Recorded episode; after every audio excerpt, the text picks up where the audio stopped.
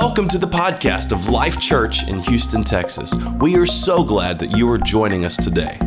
We hope that this message inspires your week, builds your faith, and ultimately brings you closer to Christ.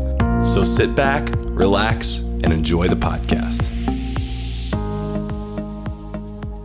Well, guess what? Today we start a brand new series called Christmas Gifts. Christmas Gifts. And I want to talk to you today about our first gift. Uh, each Sunday this month, I'll be talking about a different gift that came through Christmas. And today I want to talk about the gift of abiding hope. Everybody say hope. Have you ever gotten a present and wondered what in the world is in that box? You shake it, you feel of it, you squeeze it, and man, that was just something that you did when you were a kid. That, uh, we always went to Sherman, Texas for our Christmas. That's where my mother uh, grew up, and that's where my grandmother was at. My dad's parents uh, passed before I was born, and so our family really uh, met in uh, Sherman every year, and mom and dad would load the back of the car down with all of our Christmas gifts, and then we would get to Sherman and they would put them, place them under the tree there at my grandmother's house on Grand Avenue in Sherman, Texas. And I can remember as a little boy going and looking at those. I'd find the ones that had my name on it, you know, Jimbo. Um, Thank God I outgrew that, amen. At least in some people's minds, I've outgrown it. And uh, I, I remember I would get it and I would shake it and I would feel like, what, what is it gonna be? What's gonna, what am I gonna get on Christmas morning? And and, and I remember one particular year, I, I never could solve the problem of what was in that box. And then on Christmas morning, I was ready to open it. I was ready to find out. And man, I ripped that box open and it was full of socks, white tube socks. That's not what I wanted, folks. I didn't want socks. I wanted a present. I wanted a toy. I wanted something I could play with. And and and it was a disappointment. And, you know, I put that fake smile on. Oh, thank you so much, Mother and Daddy, for the socks. Come on. What about Matchbox cars or Legos or something like that? And, and you know, it's just one of those things that, that you don't really see what you're getting. I ov- obviously used those socks for the rest of that year for sure, and probably longer, and they were something that I needed, but it didn't seem to be that way when I opened the box. You know, I think that as adults, we are accustomed to being disappointed by the presents that come into our life. And I'm not just talking about Christmas presents. I'm talking about events that take place where we have built up our hope and we built up our thoughts. And and and when when things happen, when we unwrap the box, it's not what we expected and it's not what we wanted. And, and many times that comes with great disappointment. For for instance, uh, you, you told your wife that you wanted an iPhone. You told your husband you wanted an iPhone uh, for Christmas, and, and, and magically this box that seems to be just the right size appears under the tree, and, and then Christmas Day comes and, and you open it, and guys, it's a it's nose hair clippers. You you women, you open it, it's eyelash curls. It's something completely different than what you wanted, but it's what you got. Well, I want you to know that this year, Jesus came to bring us hope. That's one of the great Christmas gifts that we have that we should celebrate, and that is the fact that he came and he brought us hope. Now, the book of Romans says in chapter fifteen and verse thirteen, I want you to listen to this scripture. It's on your notes. It's on the screen. I pray. This, this is Paul praying for the church. I pray the source of hope will fill you completely with joy and peace because you trust in him. Then you are overflow with confident hope through the power of the Holy Spirit. Hope. Now, If I were to guess, and if you were to be honest, I have a feeling that there's a lot of people that are listening to me today that you are not overflowing with hope right now. And the reason you're not overflowing with hope is because you wanted a toy, and when you opened the box, it was something completely different.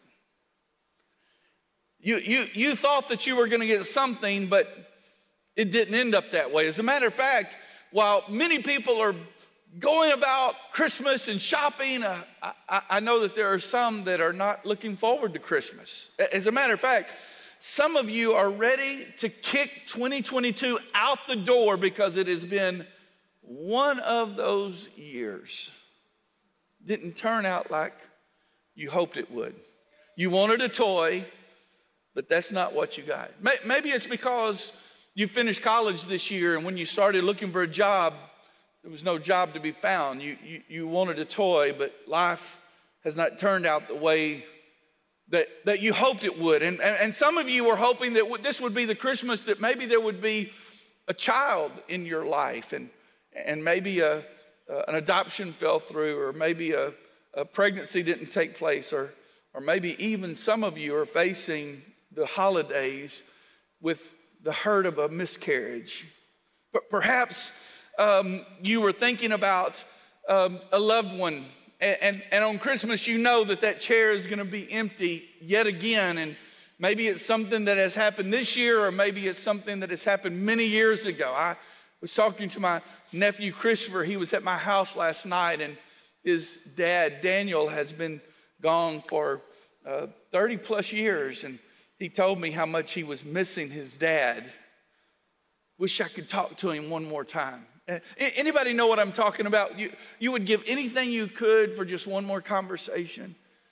And, and, and sometimes that lost loved one is uh, the laugh that they had, the, the way that they were when they were in the room. It's, it's, it's not what you wanted. Maybe a marriage is failing. Maybe a relative that you're going to see in a couple of weeks is not someone that you want to see. A, Perhaps your holiday is wrapped up in issues over um, custody of a child, or what, what's going to happen. Or, or listen, there's a lot of people that at this time of the year just deal with loneliness. I, I, I wish that I could say that it was different, but the truth of it is uh, uh, we, we want a toy. We, we want what we want, but sometimes when we open the box, it is something completely different than what we expected. Something completely different than what we want. And today, what I would like to do to talk about this hope is I would like to unpack a very unusual book in the Old Testament that I'm sure you have never heard a Christmas message before. It's, first of all, it's in the Old Testament, which we know our Bible is divided into two testaments, the Old Testament, the New Testament. The Old Testament was the law of Moses, and we don't live under the law of Moses anymore, but we have the New Testament, which is Jesus came and brought grace. That's where we live. And so a lot of times at Christmas, why would we go back into the Old Testament, and, and why would we uh, talk about this story? And And, and really, even at first glance, when we look at this story, it's like, how does that even apply to the Christmas story? It doesn't seem like it's important, and, and the family there doesn't seem like it's important, but just hold on, because I believe that through this amazing story of Ruth, we're going to see the hope that Christ has come to give. Let, let's read in the book of Ruth, chapter one, verses one and two, in the days when the judges ruled in Israel, a severe famine came upon the land. So a man from Bethlehem in Judah, le- Judea left his home and went to live in the country of Moab. So the famine is so bad that he says, we've got to get out of here. We can't live here any longer. And he leaves this land that God had given the children of Israel, and he goes to live in a land of of false gods, of pagans, of, of a religion that he didn't believe. This was the country of Moab. And he takes his wife and his two sons with him. Now, this man's name was Elimelech, and his wife was Naomi. Their two sons was Mahlon and Chilion. If you're looking for children's names, Mahlon, Chilion. And uh, they were from Bethlehem in the land of Judea. And when they reached Moab, they settled there. So we see this story start by a family that is leaving the land that has been given them, the land of promise, and they're going somewhere else. By the way, Elimelech's name translated means, I trust in God. So I don't know what happened, but uh, the guy that says, I trust in God, his name packed up and left the land that God provided for him. And, and then he's got his wife's name, Naomi, which is a beautiful name, and it means pleasant and sweet. And then listen to this, the two names, Mahlon and Chilion, translated means sick and dying. Uh, I don't know. I, I have no idea why they named their child that. Uh, that's not a name I would pick for my children. But uh, anyway, it's kind of prophetic because as this story unfolds, Uh, by, actually, by the end of the first paragraph of this passage of Scripture, Ruth, we find that the two boys have grown up. They've fallen in love with these Moabite women. They've married them in a foreign land. They're not; these women are not believers in the God of Israel, and and and but they're married. And and then we get to the second paragraph, and Elimelech dies, leaving Naomi a widow, and then the two sons die. So we are now with three grieving widows, Naomi and her two daughter-in-laws, and Naomi decides that since Elimelech has passed, there's nothing to hold her in this foreign land, and the best thing for her to do is to move back to Canaan, move back to the promised land, because she was a foreigner in this land, and, and, and as she gives the news to her daughter-in-laws, Ophrah and Naomi, I, I mean, and Ruth, they say, we're going to go with you. So they all set out, and as they're on their trip, about halfway down the road, Naomi stops and, and turns around, and, and she tries to convince them to go back to Moab. Girls, you you you you need to go back. You need to get remarried, go home. And, and Ophrah, which is one of the daughter-in-laws, says, okay, that's what I'm going to do. They say their goodbyes. They turn around. Uh, we never hear from this woman again. She Uh, made the decision to stay in the place of her grieving. She made the decision to return to the place where there was suffering, and uh, she stays there. The other daughter-in-law, whose name is Ruth, insisted on going with Naomi. I, I want you to get this in the midst of this story. Here is Ruth standing here, and Naomi is trying to convince her to turn around, and she makes a decision. Everybody say a decision. She decides, I'm not going back to the place of my grieving. I'm not going to stay in the place of my loss. I know that I don't understand what's in front of me, but I will not go back. I am going to go forward. And the thing that I love about Ruth, and my son Benjamin and I talked about that this week, is that she made a decision that I'm going to go forward. And listen to the words that she says to Ruth, uh, to Naomi in Ruth chapter one and sixteen. But Ruth replied, don't ask me to leave you and turn back. Wherever you go, I will go. Wherever you live, I will live. Your people will be my people, and your God will be my God. Now, just a beautiful covenant that she's making at that moment. And, and, and I want you to understand that many times when we're at that place where we have to make a decision to change our life, we have to make a covenant to say, not only am I going to use words to make this covenant, but I'm going to give my life to it. I'm going to make your people my people, and I'm going to make your God my God.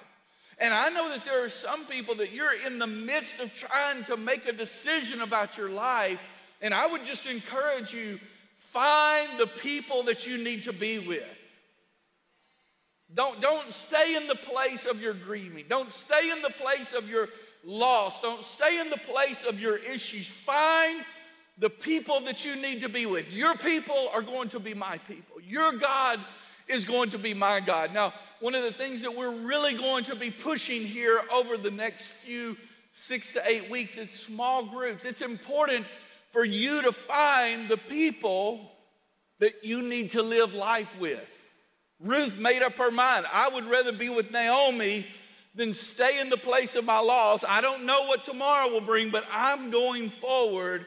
And I would just encourage you, find a life group to do life with. I, I was talking to one group today or, or a part of a group, and they've got a big trip planned over the holidays. And I thought, that's what it's all about. Spending time together, loving one another, praying for one another. And, and, and I just want to say this to all the men in the house. All the men, raise your hand real quick. Next Saturday morning, we're having a breakfast at the League City campus. It's going to be at eight o'clock in the morning. I'm going to be speaking. Come and be a part of that breakfast. Let's meet together, pray together, find people to do life with. So Ruth and Naomi, they take this trip to Naomi's hometown. And her hometown is Bethlehem. Here's our first clue that this is an important part of the Christmas story. And Bethlehem is not a very big village.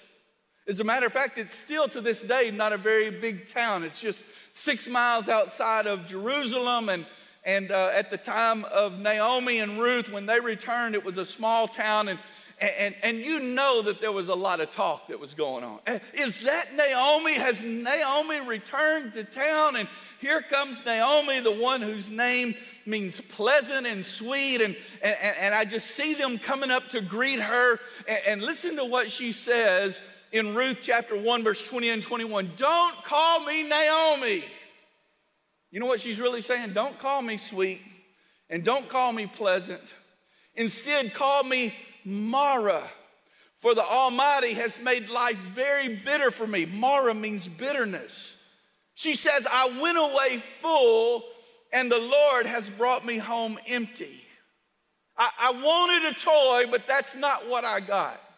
So I'm not happy about it, and I don't want to be called Naomi anymore. Why call me Naomi when the Lord has caused me to suffer and the Almighty has sent such tragedy on me? And I can just stand here right now and just in my mind just condemn her. How dare you talk about the Almighty like that? I can't believe your attitude. But the only problem is I've been there. Does anybody know what I'm talking about? Has anybody ever been to that place where you say, why me, God? Why did this happen to me?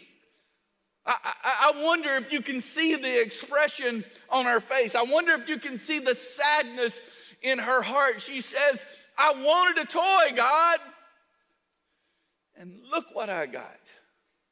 My life has not gone the way that I want it to be. And so as you read this story, uh, you, you might think that Naomi's story is basically a story about loss. If we stop right here, then Naomi's story is about losing her husband. Her story is about losing her sons. Her story is about returning to a land, and she's lost her land now because it belonged to Elimelech. It's a story about loss. But here's a question that I want to ask. Does our story have to be about the losses in our life?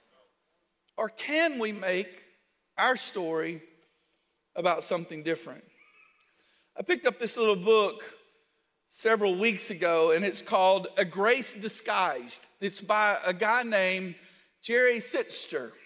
Jerry Sittser was a great Christian, worked for the Lord.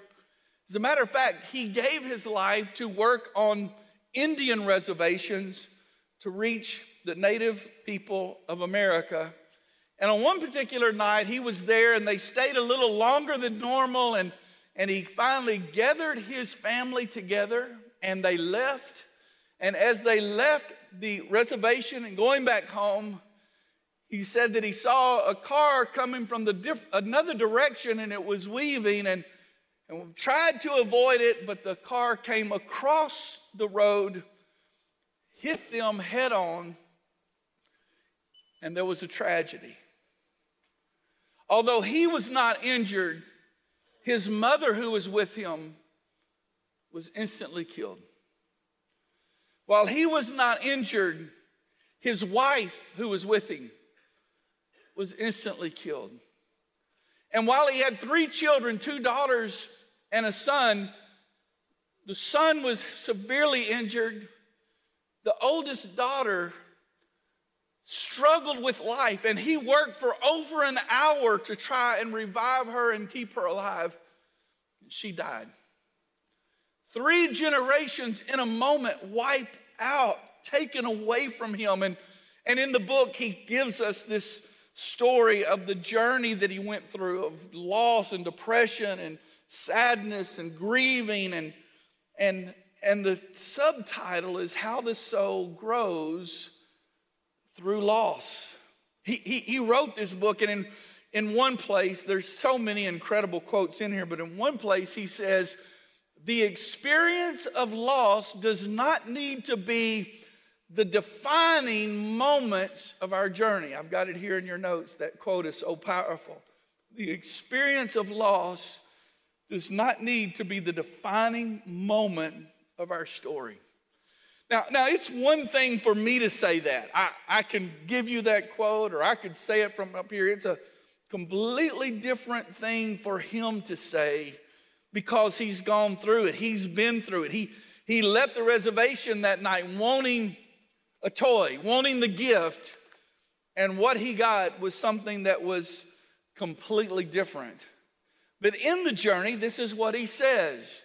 The defining moment can be our response to the loss. It doesn't have to be the loss itself. It can be how we respond. And, and, and listen, he didn't choose this role. This, this is not what he wanted for his life. And, and we really can't choose the roles that we play in life either, can we? There, there's many of us that, that haven't chosen to play the part of a surviving spouse or an injured individual or a divorced person, a divorced husband or a divorced wife. We, we haven't chosen those roles, but sometimes when we open the package, that's the role that has been given us. And while I may not be able to decide what role, I can decide how I'm going to play that role and how I'm going to react. Is your story going to be defined by the loss? Or could your story be about something else? Could it be about something different? And I know it's really hard because we tend to get focused on what's right in front of us. And, and we open up life and we're disappointed. It's not what we hope for. But, but here's what we're going to see in the story. Because at this point, Naomi's life is just a write-off. It's a loss. But, but it's not. Because if you had one word that you could use to describe the story of Naomi and Ruth, it would be the story It would be the word redemption. Will you just turn to your neighbor and say redemption? And this is what we find, that when they get to this place called Bethlehem, that, that Naomi and Ruth have nothing. And, and Naomi says, Ruth, you're going to have to go out and you're going to have to find us food. And, and so Naomi goes out, Ruth goes out during the time of the harvest, and And she's walking through the field behind those that are harvesting. And, and, and there was a law in the Old Testament that there was a certain amount of the food that was harvested that they just left on the ground. And they left it on the ground for the people that needed something. They, they needed help, needed food. And, and this is what Ruth is doing. She's actually walking through field, picking up the leftovers, picking up what's left.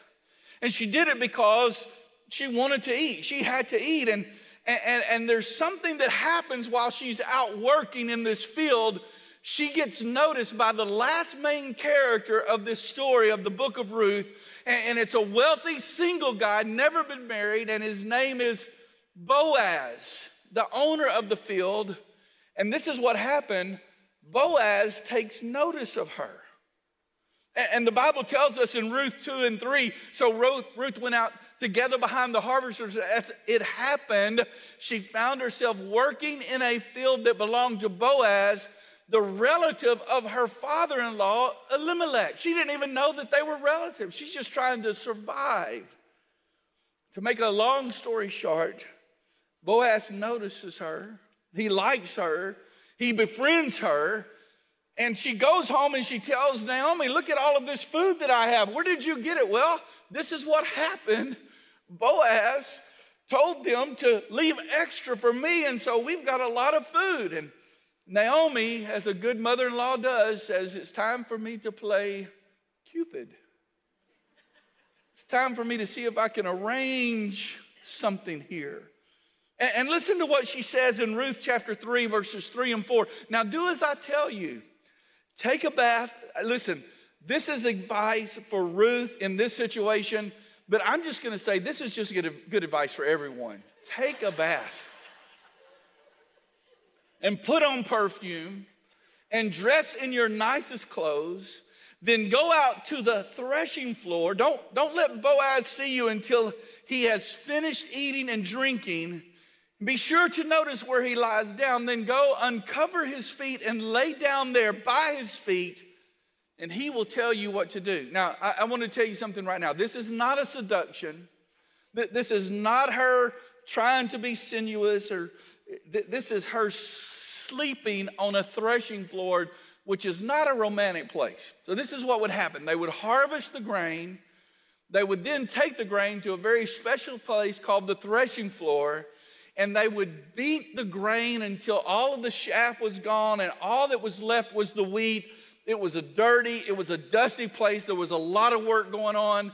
And at the end of the day, they would have this wheat left. And, and instead of just leaving the wheat at the threshing floor, the men that had worked there would sleep during the night to guard it. And so she goes in. There's all of these men sleeping, and she finds who where Boaz is, and she gets down beside Boaz, lays at his feet, and, and she's, she's there in a situation where she is just ready to be noticed. Now, I also want you to know that at this point, Ruth is about forty years old, and Boaz, most people, or most theologians say that he's between seventy and eighty years old, never been married. And, and, and this is what happens. In verse number eight, suddenly around midnight, he wakened and sat up startled that there was a woman lying at his feet. Who are you, he demands. It is I, sir, Ruth, she replied. And you're talking about boldness. Listen to this next sentence. Make me your wife according to God's law, for we are close relatives. And listen to Boaz's response. Thank God for a girl like you, he proclaimed or exclaimed. For you are being even kinder to Naomi than before. Naturally, you'd prefer a younger man, because of course he's an older man, even though poor, but you have put aside your personal desires. Now don't worry about a thing, my child, talking to a forty-year-old woman, but of course being seventy, everybody's a kid when you get at a certain age, folks. That's just, just the way it is. Look at those kids over there. They're fifty years old with kids of their own. And I'll handle all the details, for everyone knows what a wonderful person you are. I, I want you to understand a couple of things about this passage of Scripture. First of all, culturally, Boaz would not have proposed to Ruth because he is an old man. He doesn't think that Ruth would be interested in him. You can see that in the wording of the script, uh, the scripture there. But what we find out in this is that Boaz is a relative, and he becomes the guardian redeemer. So we talked about redeemer. Now let's talk about the guardian redeemer. That, that's what he's called in the book of Ruth, and you may have heard it used this way, the kinsman redeemer. And I want to explain that to you, if you'll stay with me for a few minutes. In the garden, uh, when we talk about a guard, guardian redeemer, if someone fell into hard times, lost their life, their land was then given to a close relative. This is in the land of Israel during the Bible times. And the reason was because God gave them this land as part of their promise. There was tribes that settled into different parts, and God gave them different parts of the land of Israel. And to make sure that the land stayed in the hands of the family, the land of whoever had died, had gone through a hard time, went to a relative. However, the relative had the option to either let it go to someone else or to redeem the land. But when he redeemed the land, he also took the family that was left of the person who died, and they became part of his family.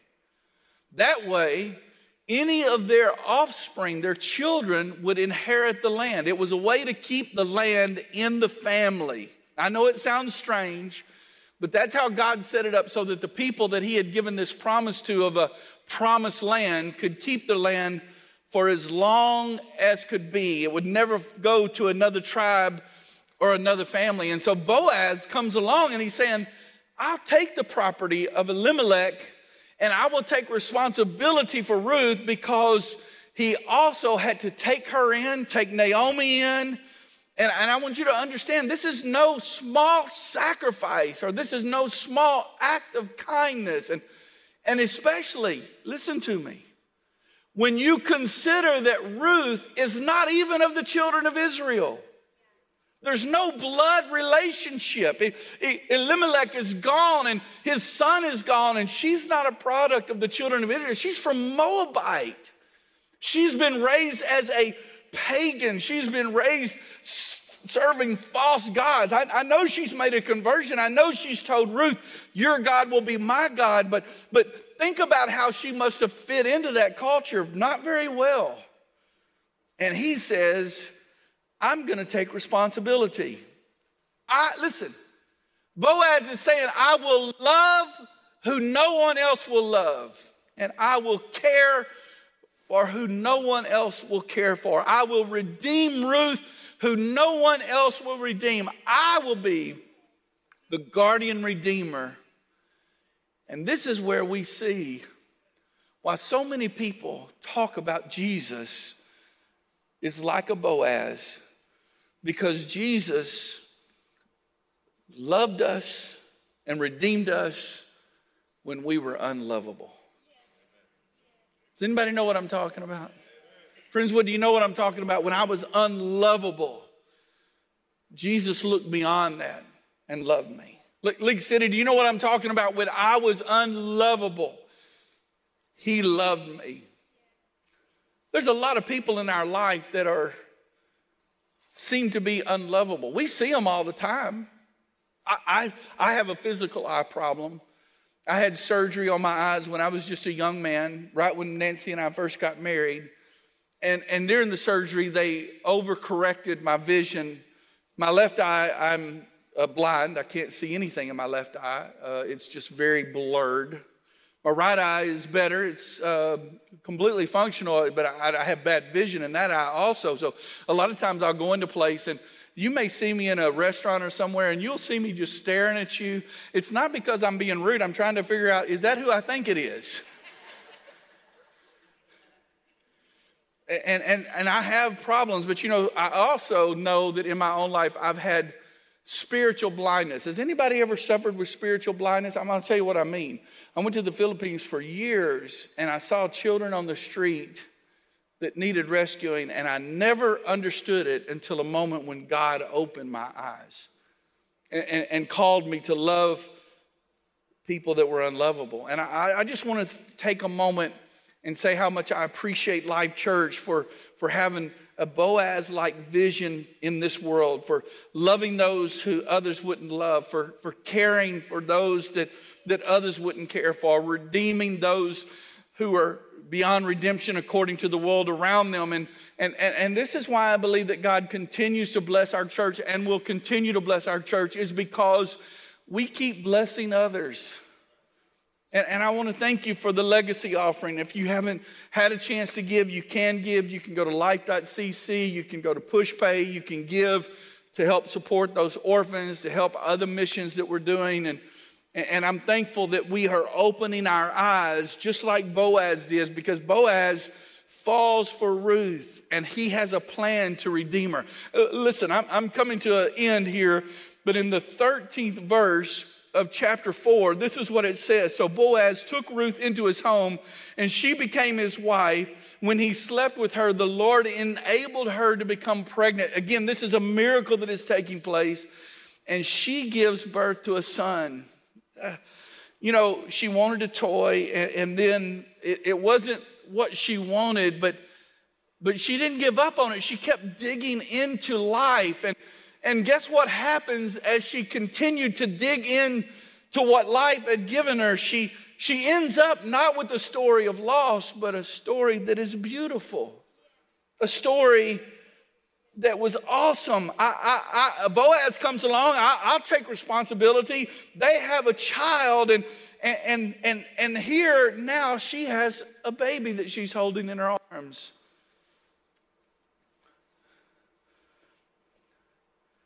Why would Boaz want to redeem a foreign woman like this?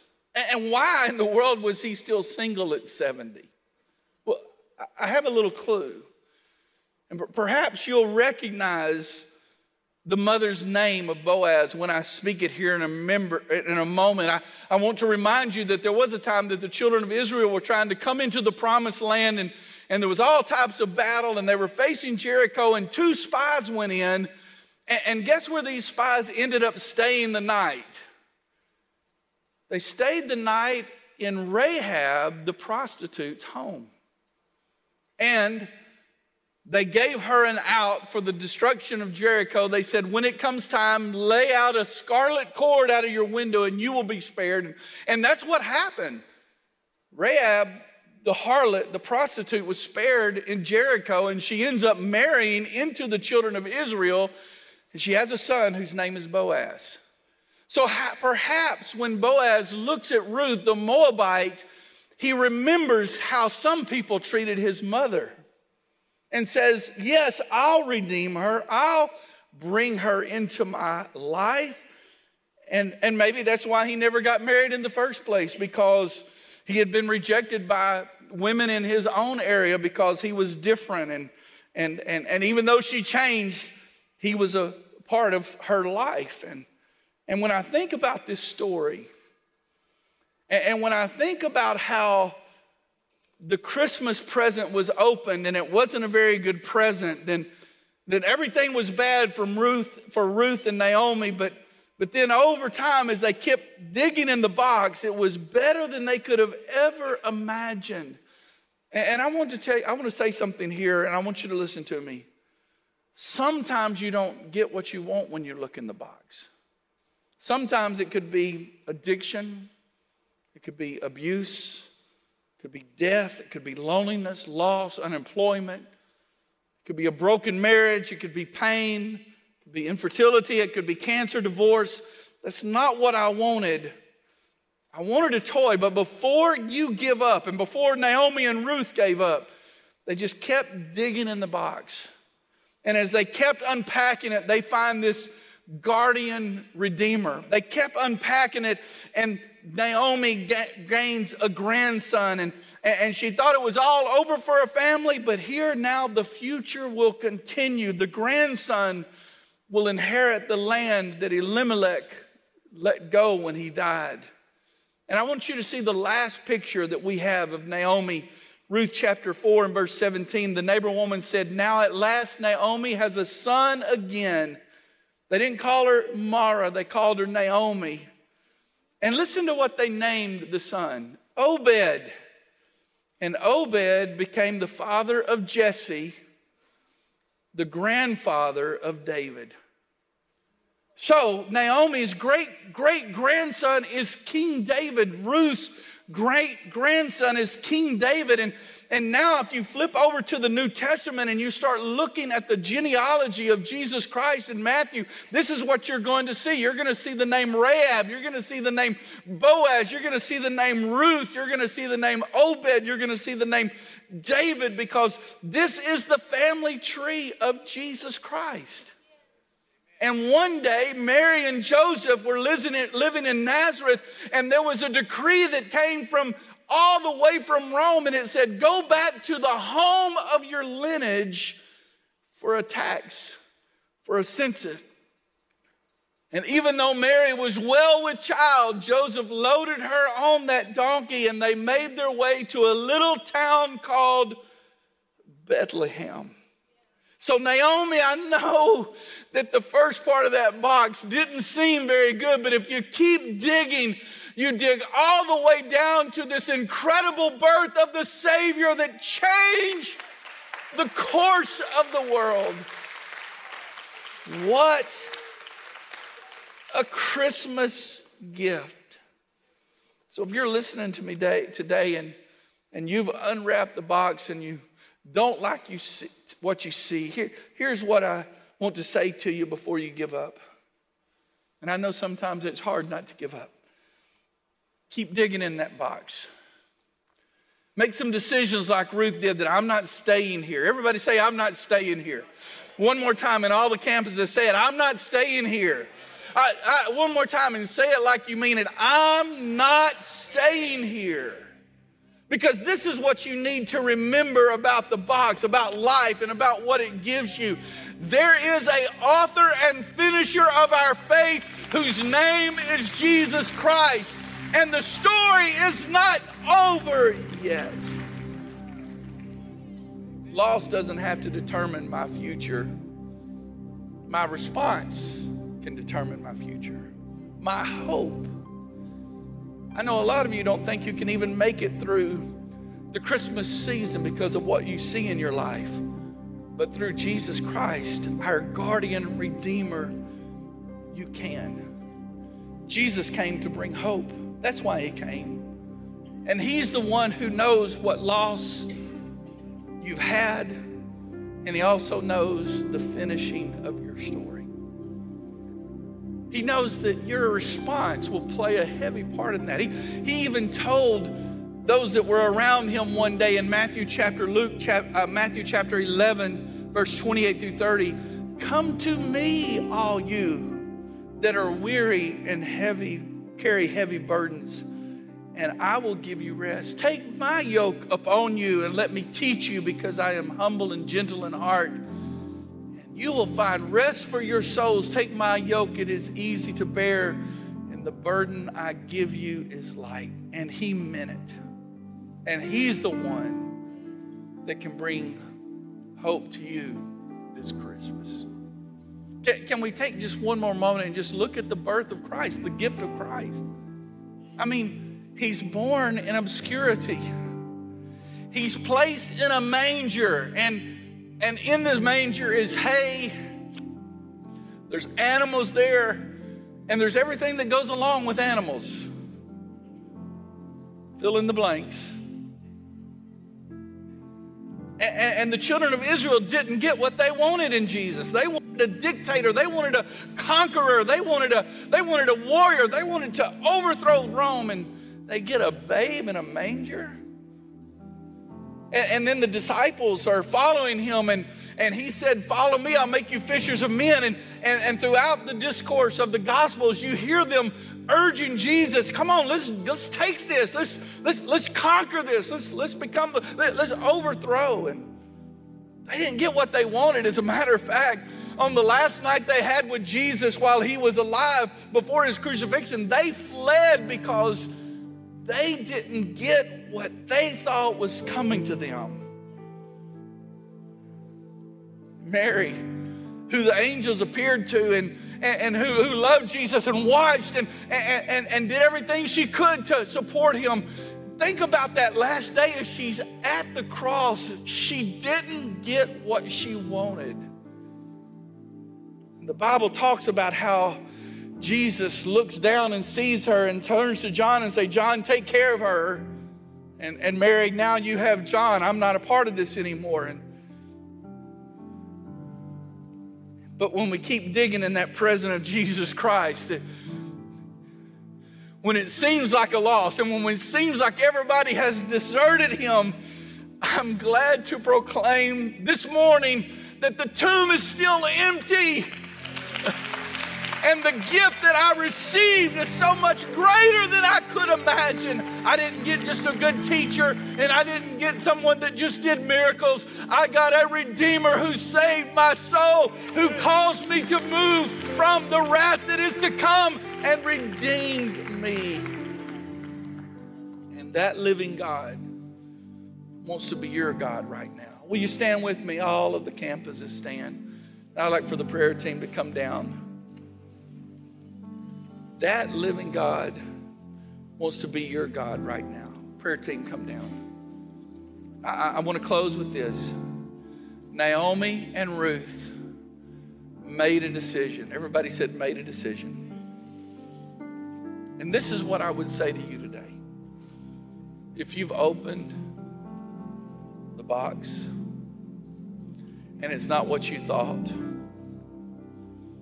if you've unwrapped the gift and instead of the things that you were hoping would be in it, there's a lot of sadness, grieving, and loss, then make a decision. Even today, make the decision like Naomi and Ruth made that says, I'm not staying here. I, I've got someplace to go. And I've got something that God wants to do in my life.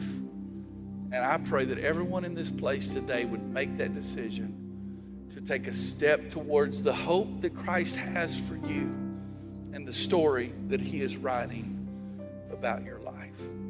I'm going to pray, and as I pray, the other campuses, the praise team is coming. They're going to take it over when I finish praying. And here in Houston also, I'll continue after my prayer.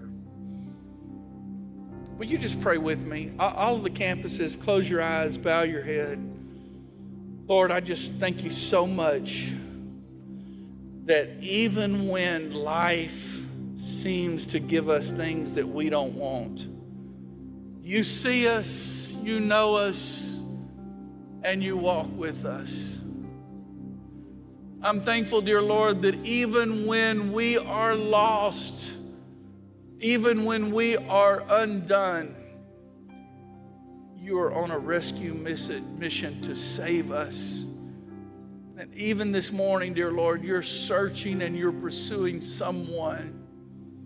Someone who is listening to my voice today is making a decision. I'm not going to stay here. I'm not going to stay in my addiction. I'm not going to stay in my hurt. I'm not going to stay in my problem. I'm not going to stay in this place of grieving. God, you have something for us. And I thank you for the gift of abiding hope. And I thank you that you're calling us even today. Let someone that is listening to this message, someone in League City, someone in Friendswood, someone here in Houston, that today be the day they make up their mind. I'm going to the front, I'm praying with somebody, and my life is going to be changed. In Jesus' name I pray. And everyone said, amen.